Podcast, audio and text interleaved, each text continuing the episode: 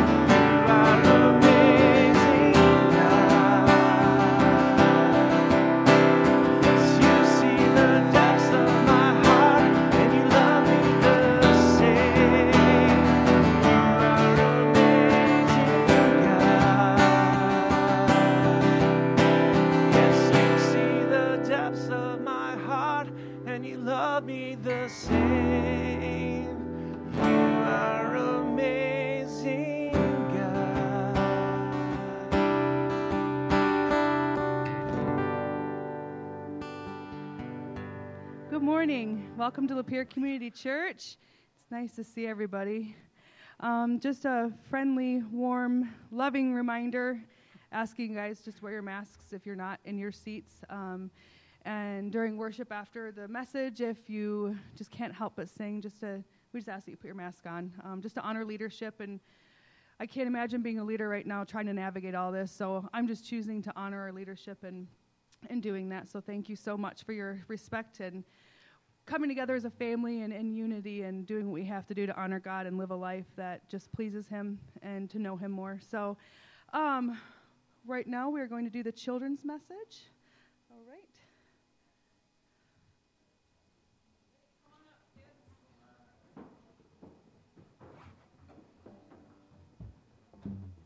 Hey, how are you this morning? I like your mask. Good. Some girls. I was starting to think it was all boys today. One girl. Okay, Come on up and have a seat, you guys.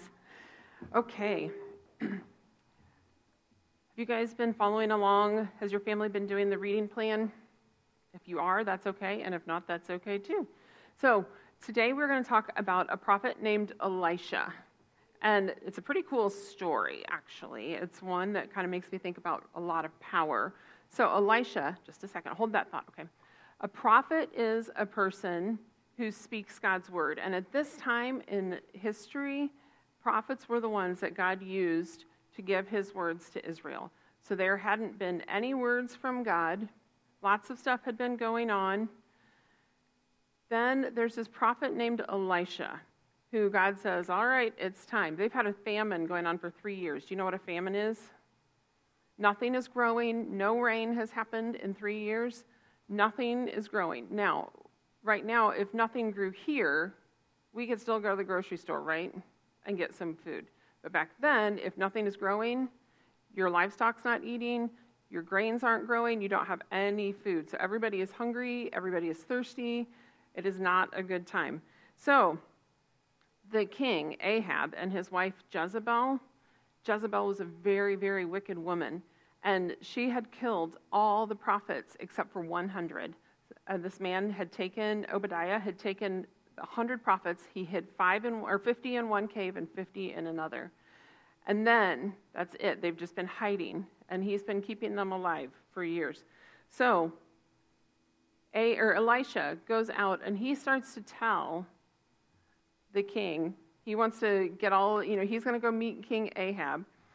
And he said, It's going to start raining today. But you know what? You know why it hasn't been? Because God has, is mad because you haven't been following him. You have killed all the prophets. You guys are following Baal. This is why God isn't happy. So, Elisha says, You get 450 prophets of Baal and me. We'll all go out on this big hill. We're going to make some altars. I'm going to make an altar. Your 450 prophets are going to make an altar. They got to pick the cattle they wanted to use. They put the cow, they put the, the wood on the altar. And Elisha says, Whoever's God, we're going to call on our gods. And whoever's God answers with fire, that's the one that we're going to serve. That's the Lord. So the 450 prophets of Baal, Elisha's like, You guys go first. So he starts, the 450 prophets spend hours chanting and cutting themselves and doing all sorts of stuff to wake up their God and to get him to answer with fire. Nothing happens. Finally, it's Elisha's turn. Elisha's like, All right, bring some water. They get water. They dump it all over the, the, the altar. They build a trench around the, like a big ditch around the altar. They dump so much water on this that the water is flowing off. I don't know where they got the water if there's been a famine, but there is water enough for that. So they dump all this water, it fills the trench. You guys know what a trench is? It's like a ditch all the way around. There's so much water. If you pour water on firewood and then try to make a campfire, what's going to happen? nothing is going to happen. So Elisha starts praying after they've dumped all this water on, and he says, O Lord, God of Abraham, Isaac, and Israel, let it be known today that you are God in Israel, and that I am your servant, and have done all these things at your command. Answer me, O Lord, answer me, so these people will know that you, O Lord, are God, and that you are turning their hearts back again. Then guess what happened? you know? Then fire, the fire of the Lord fell and burned up the sacrifice, the wood, the stones, and the soil, and also licked up the water in the trench. So not only did was there fire, it like wiped everything out. Now, if you saw that, who are you going to follow? Are you going to follow Baal or are you going to follow God? I know. Destroy the statue of Baal and start following God. I think that would be an extremely wise plan. Do you know what I think when I read this story? I think about how big and how powerful God is. And I think a lot of times we want to make God little and we want Him to do all the things we want Him to do. But God is too big to be contained. We cannot manage or control God. He is way bigger than we are and way more powerful than we can ever imagine. Now, we're going to get a snack and we're going to go to children's ministry. We're going to talk about a little more of this story, okay? You guys were super good today.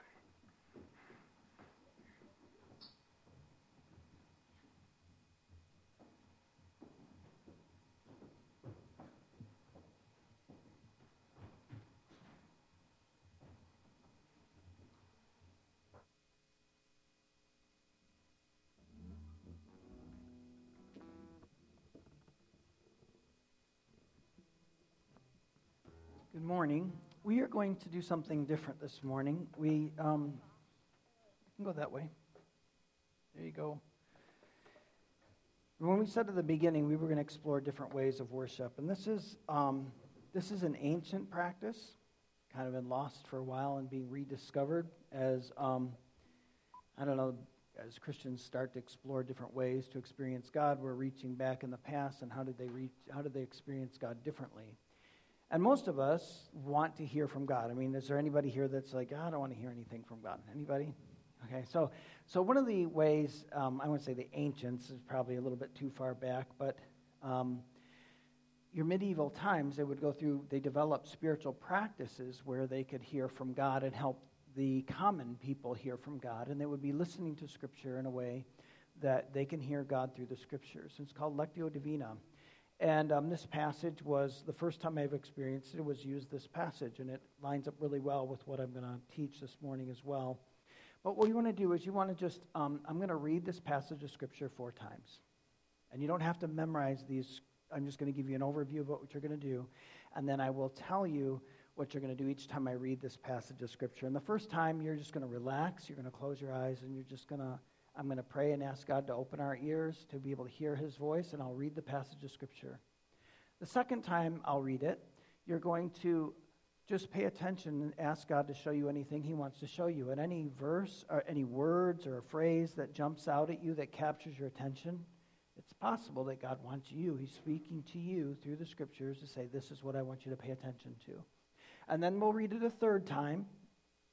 And the third time, you will take that that phrase or that word, meditate on it, and pray it back to God. God, what do you want to show me about this? Is, is and, and, and just your communication back and forth. So before is listening, now it's actually responding.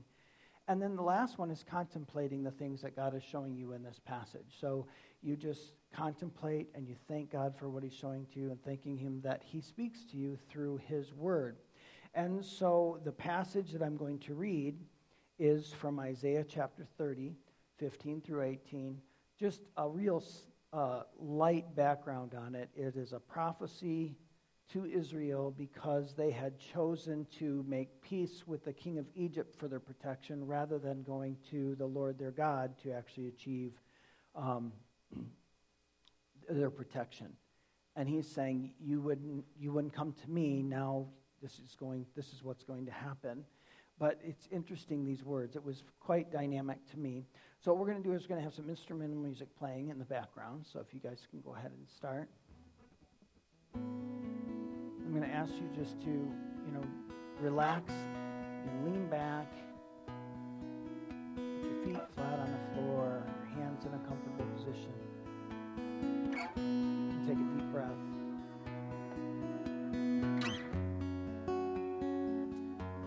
Take another deep breath in.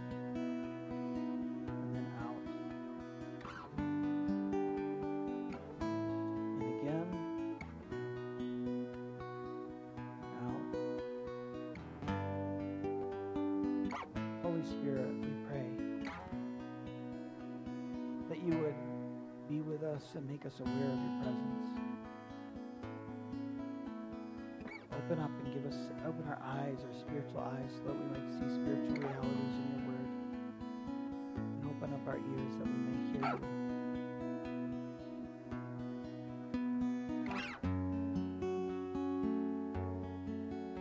This is what the sovereign Lord says, the Holy One of Israel. In repentance and rest is your salvation. Quietness and trust is your strength. But you would have none of it. You said, No. We will flee on horses. Therefore, you will flee. You said, We will ride off on swift horses.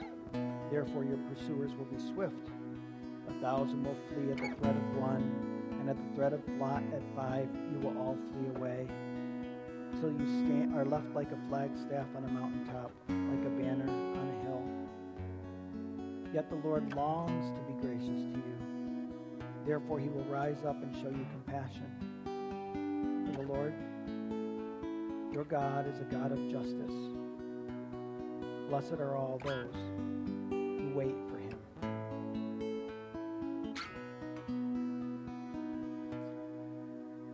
I'm going to read it a second time, and this time you want to ask God to show you something he wants you to see from the scripture.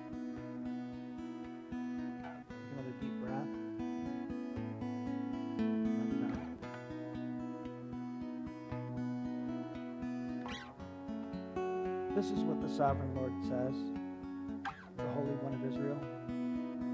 In repentance and rest is your salvation. In quietness and trust is your strength.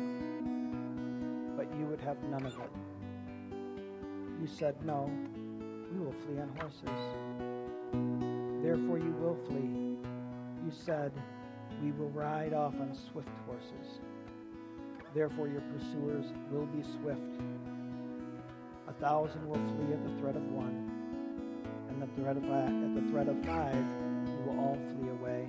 You are left like a flagstaff on a mountaintop, like a banner on a hill. Yet the Lord longs to be gracious to you. Therefore he will rise up to show you compassion. For the Lord is a God of justice. Blessed are all who wait for him.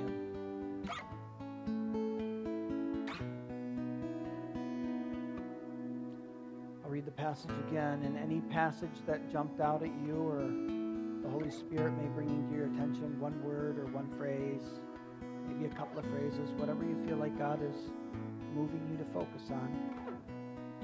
Speak it back to Him and pray about that phrase and ask Him to open up your mind and your heart for spiritual understanding of the passage and what God is trying to say to you. This is what the sovereign Lord, the Holy One of Israel says. In repentance and rest is your salvation. In quietness and trust is your strength. But you would have none of it. You said, No, we will flee on horses. Therefore you will flee. You said, We will ride off on swift horses. Therefore your pursuers will be swift. A thousand will flee at the threat of one, and at the threat of five you will all flee away. Till you are left like a flagstaff on a mountaintop, like a banner on a hill. Yet the Lord longs to be gracious to you. Therefore he will rise up to show you compassion. For the Lord is a God of justice. Blessed are all those who wait for him.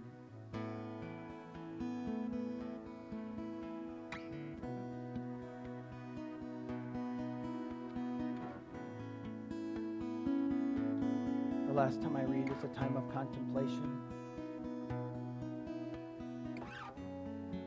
where you experience God right there and you just thank Him for revealing Himself to you.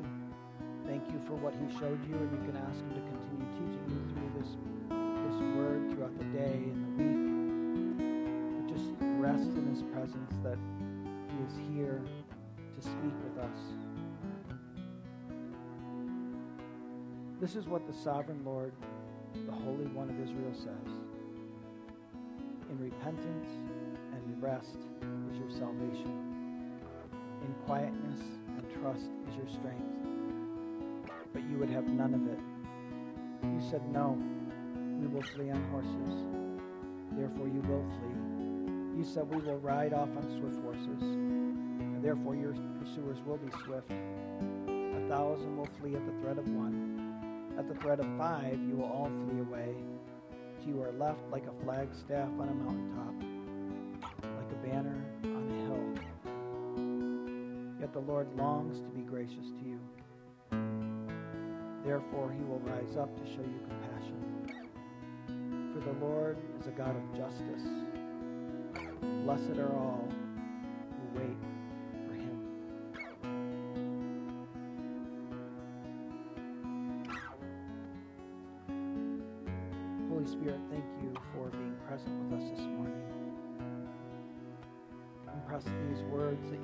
us on our hearts and on our minds.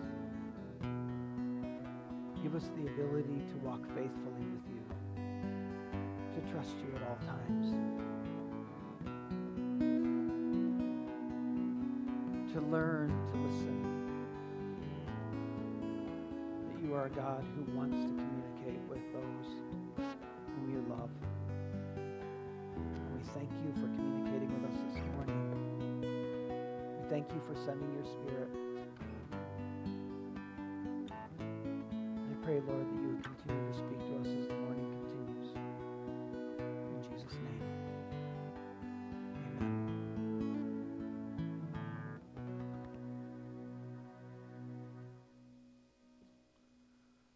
Thank you.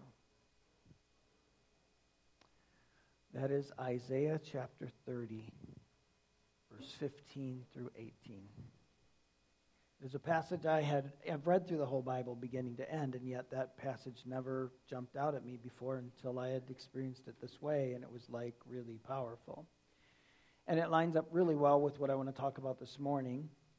As we um, continue, Mindy started sharing about uh, Elijah, and Elijah has a battle of the gods experience, right? He is he has already told these, he is a prophet in the northern tribes, the ten tribes of Israel that has abandoned the worship of God, set up their own temples of worship, and separated from the southern kingdom of Judah. And so these ten tribes are not being faithful, and there are these prophets that arise in the northern kingdom to continue to warn Israel, but they don't pay attention. And Arise is a very, very, very, very evil king with a very, very, very evil wife, Ahab and Jezebel.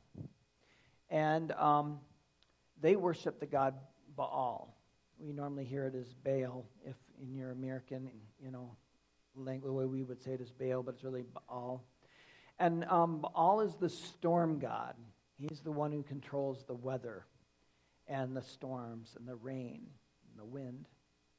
And so um, this this prophet, they, they had prophets of Baal, they have priests of Baal, and everything else. And, and what's going on is Elijah tells the king it's not going to rain for three years because God had told Elijah to tell him that. So it's not going to rain for three years. And after three years, after God's taken care of Elijah the whole time, he goes and he's going to present himself to Ahab, and it's going to, God is going to send rain, proving that Baal isn't God, God is God. That Baal isn't in charge of the weather, God is in charge of the weather. And so that he sets this up as a battle of the gods. He says, Go ahead and gather your prophets of Baal on, the mount, on Mount Carmel. Mount Carmel is interesting as a mountain, just an aside, is from this they, they, they uh, quarried a lot of the rocks for the temple in Judah. So they're on top of this mountain where the rocks actually formed the, the temple that they refuse to actually go and worship at. And they go up on this mountain, and, they, and on these hills, they establish these high places to do sacrifices. And there's 450 prophets of Baal, and they're going to spend all day trying to get their God to answer by fire. And Elijah just mocks them the whole time. Maybe he's going to the bathroom, literally, is what he says in one of the criticisms.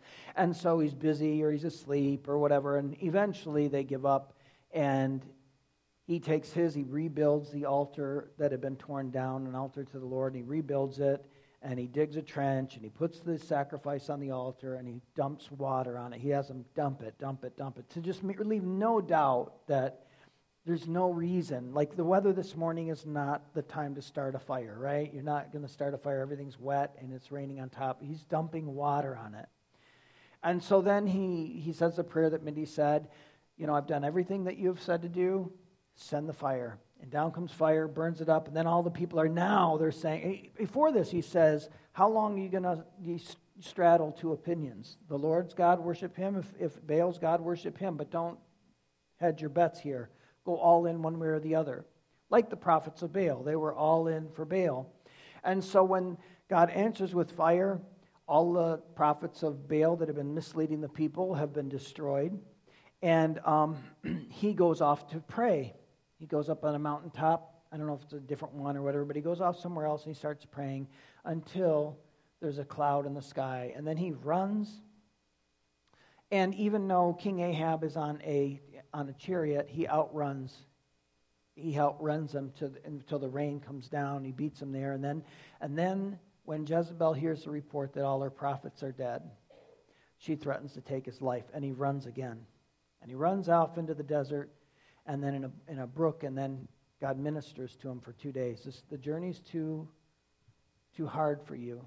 So he goes to sleep for two days. He wakes up and eats and has a drink, and then goes back to sleep for two days. He's resting, and then he goes on a 40 day journey where he's going to go to Mount Horeb, which is right where Mount Sinai is. So that's where God met who? Moses, right? The Ten Commandments, Mount Sinai. So he's going back there. It doesn't only take 40 days, but it takes him 40 days. And he's in the desert. Who else do we know that's been in the desert 40 days? Jesus, right? Before he does his ministry, 40 days. You know, and Moses is on Mount uh, Sinai for 40 days. It's significant. And then when Jesus comes after his 40 days and he's ministering, right, and he eventually has his 12 apostles, he goes up the top of another hill. And who appears with Jesus? Moses and Elijah. Three men who spent 40 days in the wilderness.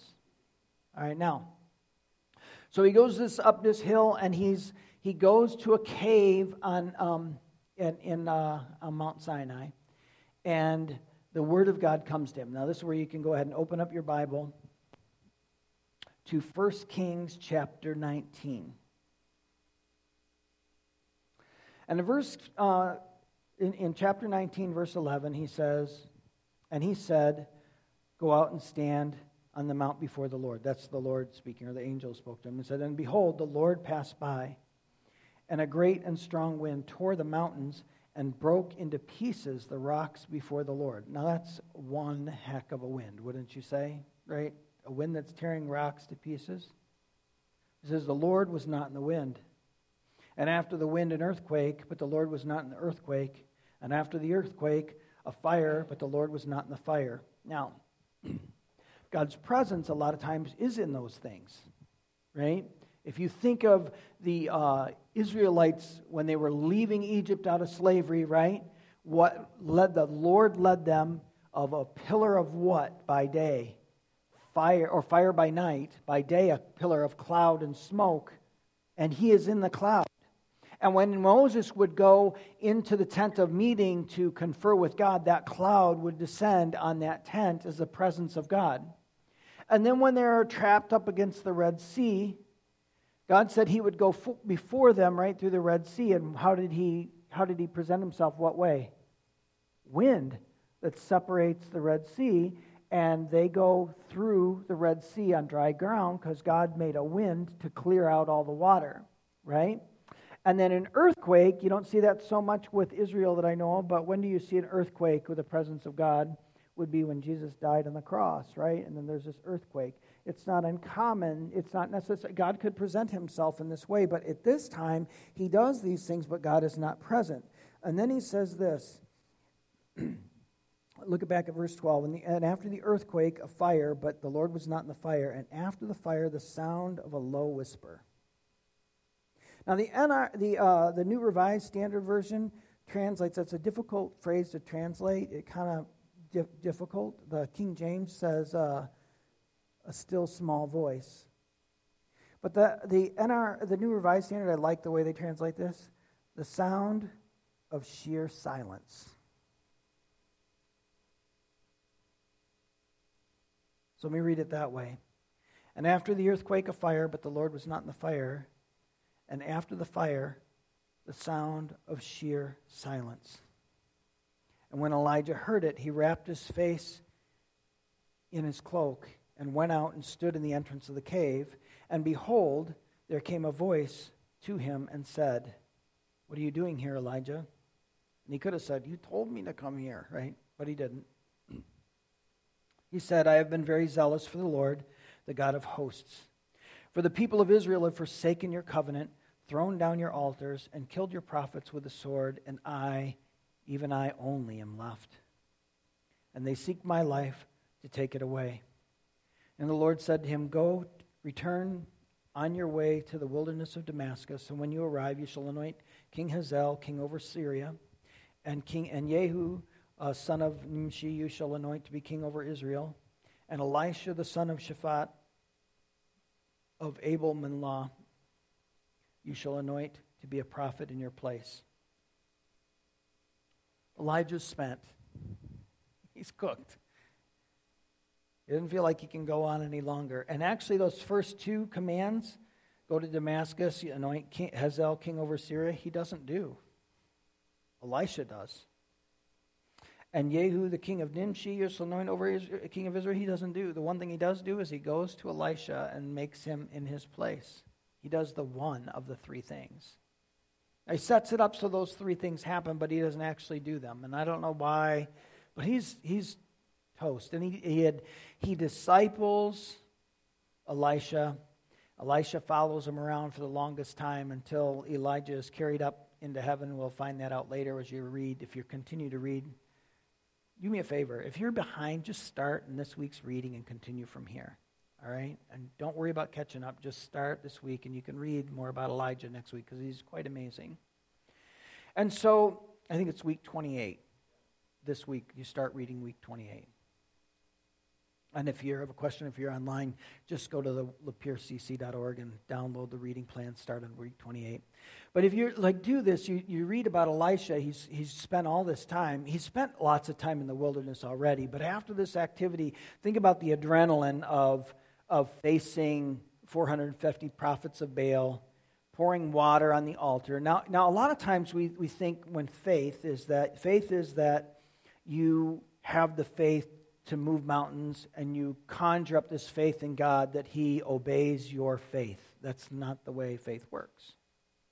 Because when he said this, he said, I've done all these things. I've done all of this at your command. Not he didn't make this up. He was not saying, I'm going to prove how awesome God is and just douse water on the sacrifice. No, it is he did everything that God commanded him to do.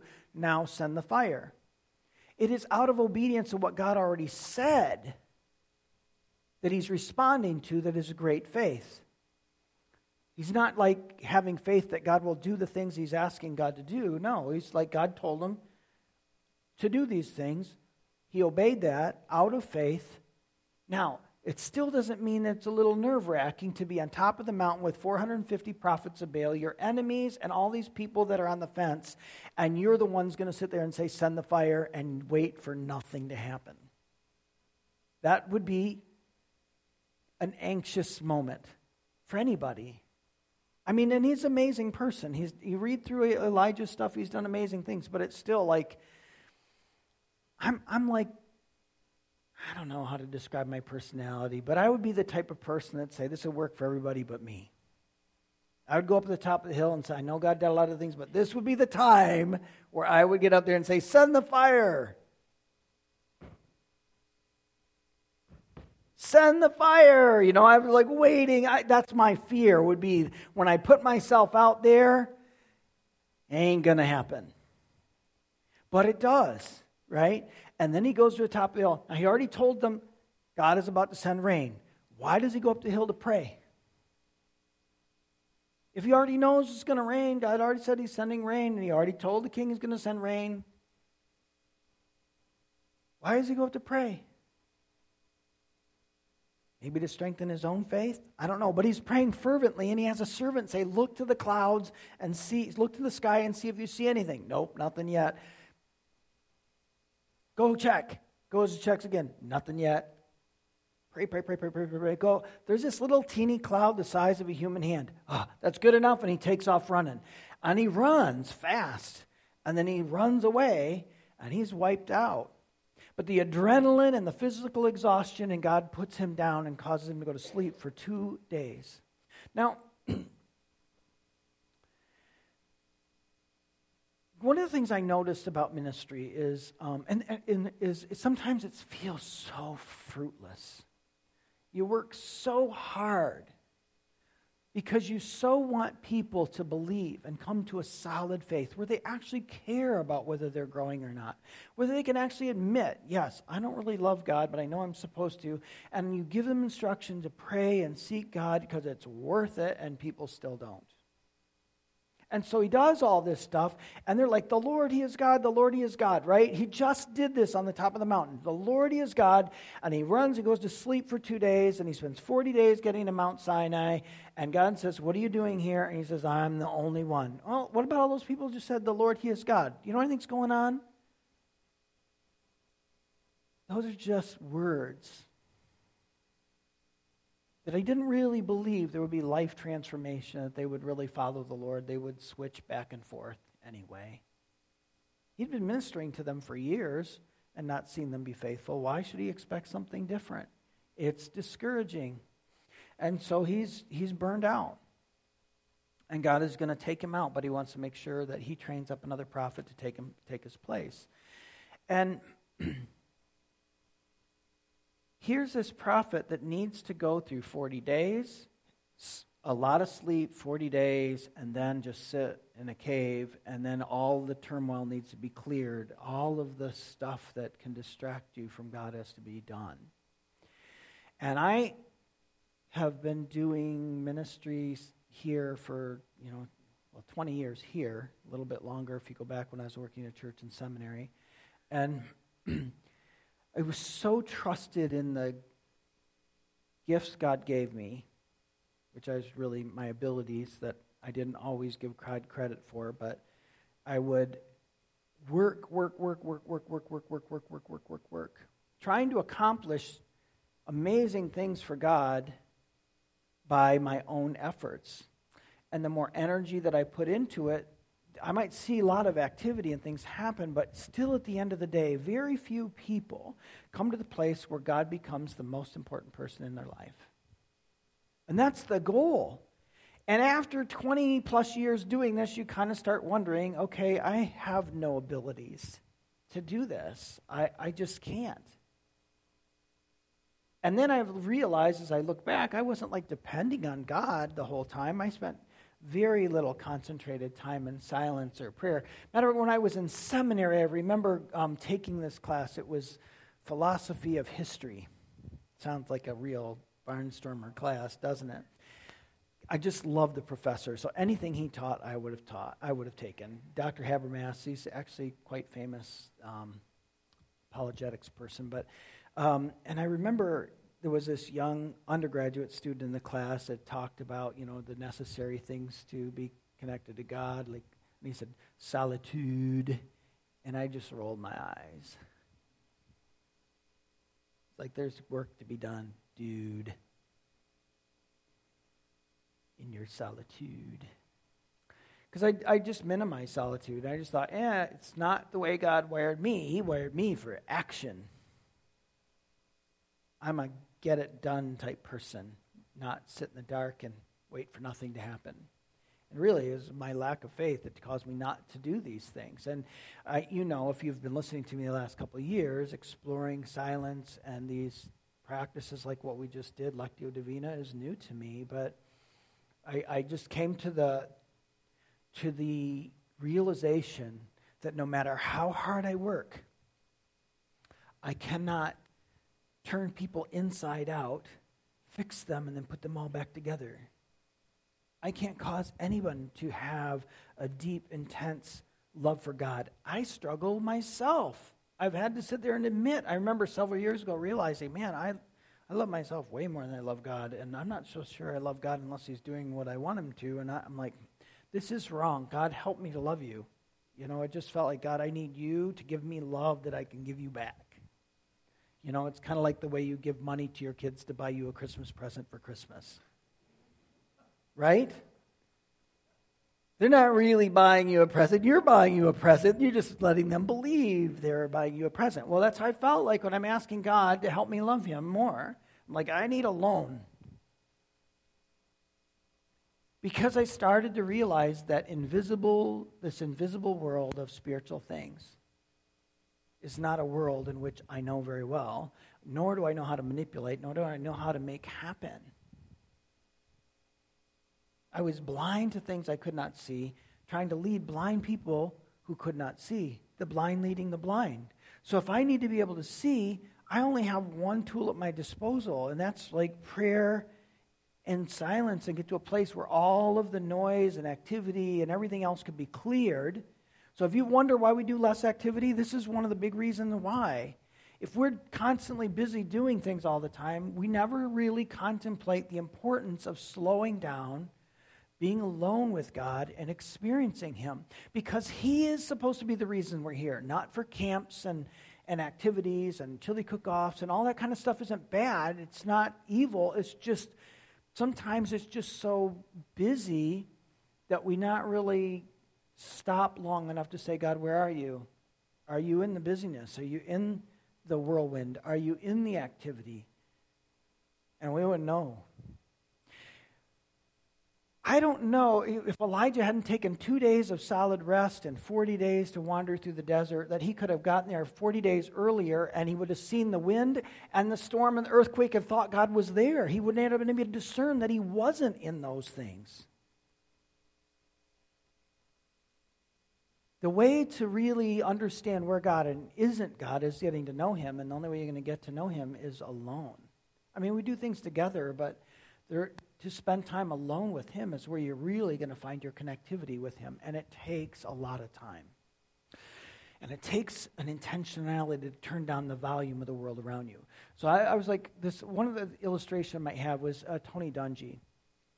Uh, Tony Dungy, if you don't know, is a football coach. He was actually born in Jackson, Michigan, and he ended up coaching Tampa Bay and brought them right on the brink of winning the World Series, and they fired him and let Jon Gruden take the credit for it by coaching the next year. And then he went to the Colts, Indianapolis Colts, and built that team up and eventually won a uh, Super Bowl, not World Series, sorry. Sound like a girl. I know that's terrible. Sorry. Anyway, Super Bowl. So he wins the Super Bowl. And but one of the things I said is every year when he brings all the players in from the offseason into the locker room, he starts to talk. And he said this, this is what he said he always says. He says, Listen to me very carefully, because this is the loudest you're ever going to hear me speak. It meant he wasn't going to sh- yell at everybody, he wasn't going to swear at everybody, but it meant more. It's like, if you want to hear me, you better shut up, sit still, and pay attention. And if God isn't going to yell at you, if God isn't going to try and do dramatic things you don't want him to do to get your attention, trust me, you don't want to get in car accidents, you don't want you don't want strokes, you don't want some you don't want him to get your attention through have him do big, loud, screamy things. Right? I would rather have him get my attention in the sheer silence. But you got to go to a place of sheer silence if you're going to experience him that way. Maybe you need to spend a couple of days. Go off somewhere where you're by yourself, not in your home. Even if you live in your own home by yourself, it's not the same because your house screams at you fix me, paint me, clean me. Right? Everybody heard that voice? How do you shut that voice out when you're in your own house? You can't. It does that to me in my sleep. All summer. Paint me, paint me, paint me in my sleep because I wanted to finish it before the summer was over.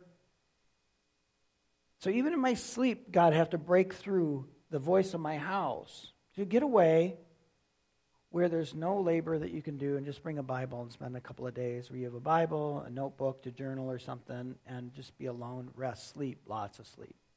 That's one of the things I did during sabbatical last year was just take some time where I went somewhere a couple of times and just went to sleep until I could sleep no more.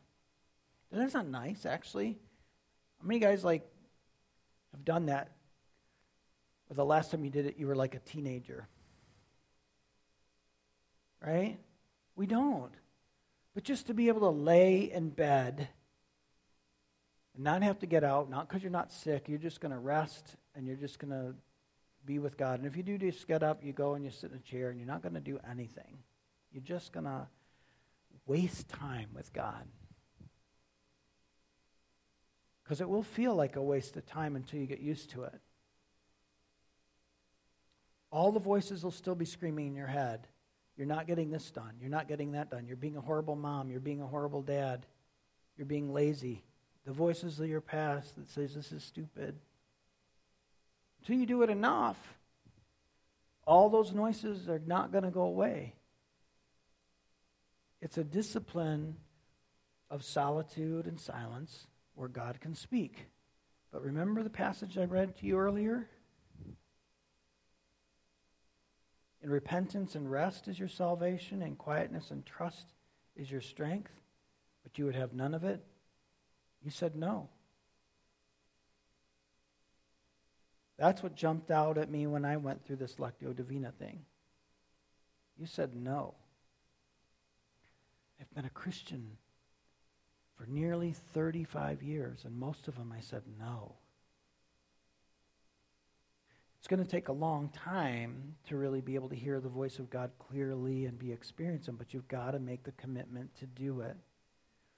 And you might say to your wife, why don't you take a day or two to go away, and then I'll take a day or two to go away. You know, you can do some things together, but there's something about being all alone. There's no other distractions away from your house. Just go to a bed and breakfast, go to a hotel, go to a vacation place that you don't have to fix. Go somewhere and just be alone. And discover what it means to be with God because we, as a culture, are busybodies. We always have a cause to fight for. We always have work to do. We always have accomplishments. We have to achieve. We have to be something. We have to, we have to, we have to, we have to. And you'll run out of life chasing things that you will never find, you will never achieve. But you were created for a relationship with God. Built in, built into the life of the Jewish person was one day a week where they were not allowed to work. Now, if you think about this, I do, I think about this. I haven't built in a day a week where I don't work. Now, I may not work for the church. Actually, it's hard for me to find a day during the week where I can do something for the church. But to just sit there and say, I am not going to work for a, if you were a Jewish person, you could do this and stay at home because it was illegal to do any work anyway, and you were used to it because you did it your whole life. So your Sabbath day could be a day of quiet. Now it didn't have to be. You could, I don't know, play games. You could. You didn't. There was no laws about what you had to do. It's just what you could not do. So you're used to not working. So you're not hearing the dishes, the dishes, the dishes, the dishes. You're not hearing vacuum. You're not hearing fix the roof. You're not you're not hearing mow the grass. You're, because you can't. You never do this. Saturday, every year after year after year after year, all your Saturdays. Passover, every year, a whole week where you're forced to not work. And there's all these, these rituals in place to cause you to focus on your, your mind and heart on the Lord your God. And in America, no. We worship work and the fruits of our labor. And it's weird. We have lots of fruit. We have lots of income. We have we're doing really well, better than any other any other country in the history of the world. We have more than any other country in the history of the world, and yet every single one of us goes to bed at night wishing we'd accomplished more. None of us leaves work saying, Well, I'm going to go home early today because there's nothing left to do. Right? And hardly any of you actually clean your house. And at the end of the time you clean your house, there's nothing left to clean. Right? Give it up. Just schedule time where you're going to be alone with God and do it.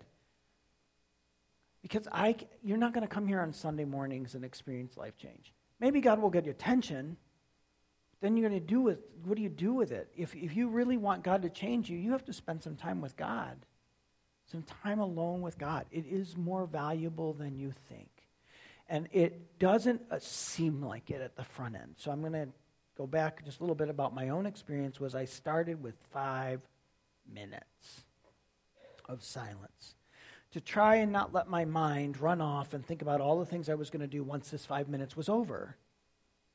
And then once I could master five minutes where I could just rest in the presence of God and I just repeated the name Jesus over and over and over, or sometimes Jesus, help me. So it's like, Jesus, help me. you know, each breath. So that when my mind ran off to think about the phone that's ringing and I should have like put it on airplane mode or who is that that's texting me or what was that loud noise in the kitchen or whatever, I just or, or this the argument I've had with somebody that ticked me off and what I would say to him if I could say it right now is not the best prayer. Right? So, getting out of your head and just being present with God, I focused on the name Jesus. And, and whenever my mind would run off to things I needed to do or who was waiting for me or the thing that I forgot or the thing I was, person I was supposed to call or text, I just, oh, wait, no, that's later go back to the name Jesus and bring myself back. And I started with five minutes. Then I went to seven. Seven whole minutes. Then eventually 10. And just kept increasing it till I could get it up to an hour. And there's sometimes in that hour I fall asleep. And there's sometimes where I still wind off and I have arguments with fictional people, situations that aren't ever going to happen. But, and, and sometimes just have better days than others. You know, some days you're just used to the skill. You know, like, like if you play golf, you have good days, you have bad days. If you run, you have good days, you have bad days. Same thing with this. You have a skill that's developed of, of, being silent before God, and you develop it over time. The value is experienced over time. Because in the beginning, I'm like, oh, that was a waste of five minutes, but I'm going to just keep doing it. And, and there's times where I'll, I'll feel like I'm alone with God, uh, and then there's times where I just don't, but I just keep doing it. Because I start have more and more times with God that is meaningful than ones that aren't. But in the beginning, I had more that weren't meaningful than ones that were. And it did feel like a waste of time because I have to retrain the, the rhythms of my own life to making time for God to speak in the silence. I encourage you to do it. I beseech you to take the time to do it. For what else do you have to know what you're supposed to do with the remainder of your life if you do not get any direction from God? How will you know? You'll just spend your time guessing and wondering if you guessed right. Will you pray with me? Father in heaven,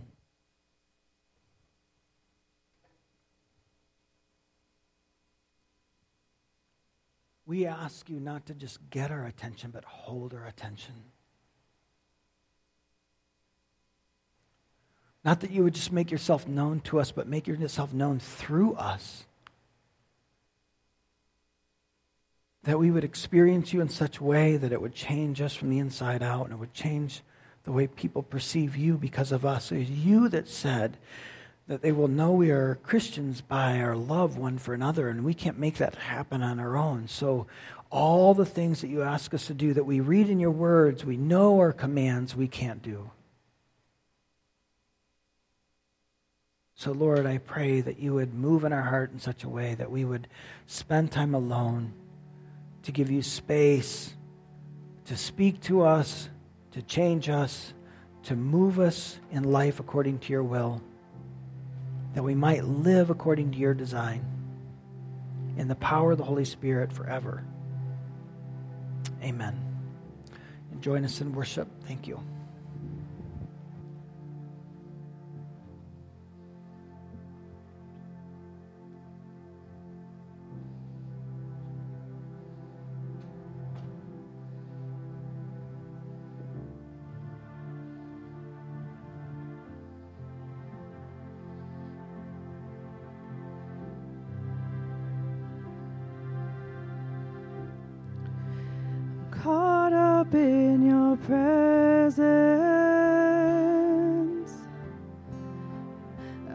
I just want to sit here at your feet.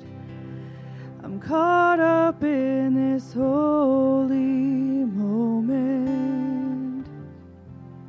And I never want to leave.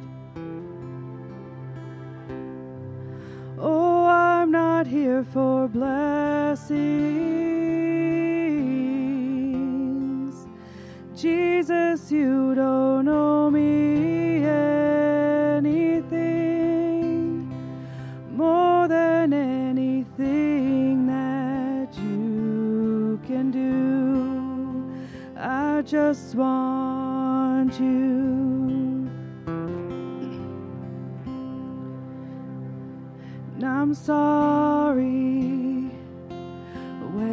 I've just gone through the motions. I'm sorry when I just sang another song and take me back to where we started. I open up my heart to you.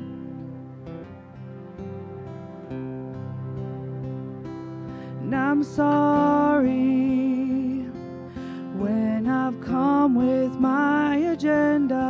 I'm sorry when I forgot that you're enough. And take me back to where we started. I open up my heart to you. And I'm caught up in your presence.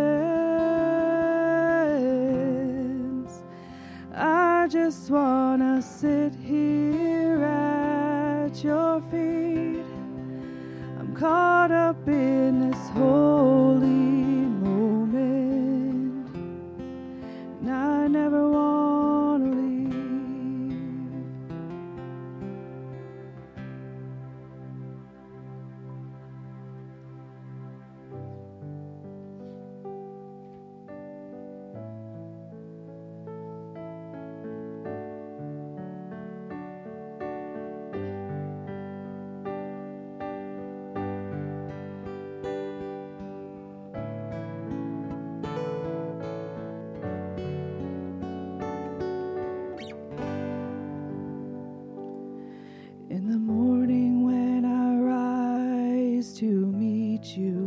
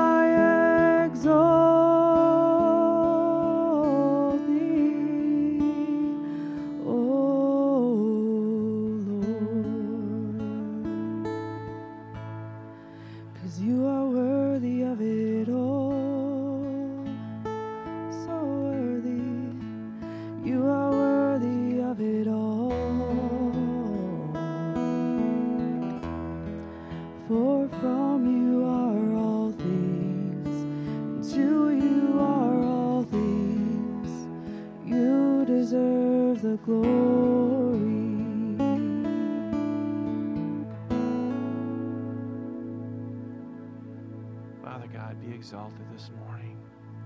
In each of our hearts this morning, Father God, that we would be just renewed in our dedication to see you glorified in our lives, Father God, at our work, at our school, in our family, Father God, in our relationships, Lord.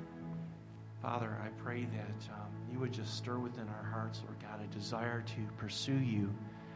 And I just pray that the things of this life, Lord God, that distract us from you, Father God, would just lose their flavor, would lose their color, just would lose their, their, their sweetness, Father God.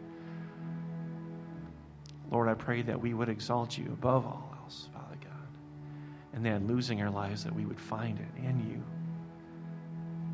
God, bless your saints this morning, Father God. I pray that um, everyone in the congregation, their spirits are renewed, that they are invigorated, Father God, to live a life of victory, Father God, and not of defeat, and not of despair, and not of uh, being ashamed or uh, uh, just feeling odd or weird or strange or an outcast, Lord God. Lord, you are our Father. You have called us our children. Whose children would we want to be other than yours, Father God? Lord, we look forward to your coming again, and we look forward to being in your presence this week, Father God, and to put into practice all that we've heard this morning and learned. God, just, um, uh, Lord, just uh, we pray that you are pleased this morning and that you have enjoyed, Lord God, being with your children.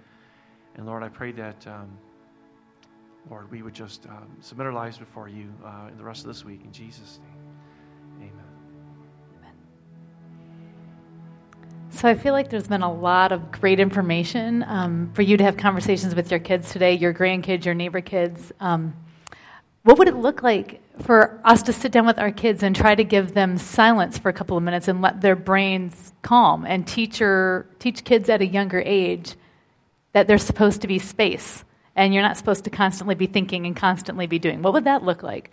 Um, going off Mindy's children's message, answers to prayer. Like we talk about, hey, we should pray for this. We don't often cover answers to prayer. We don't tell our kids the opportunities that we've seen God work. We just talk about, let's pray that He does.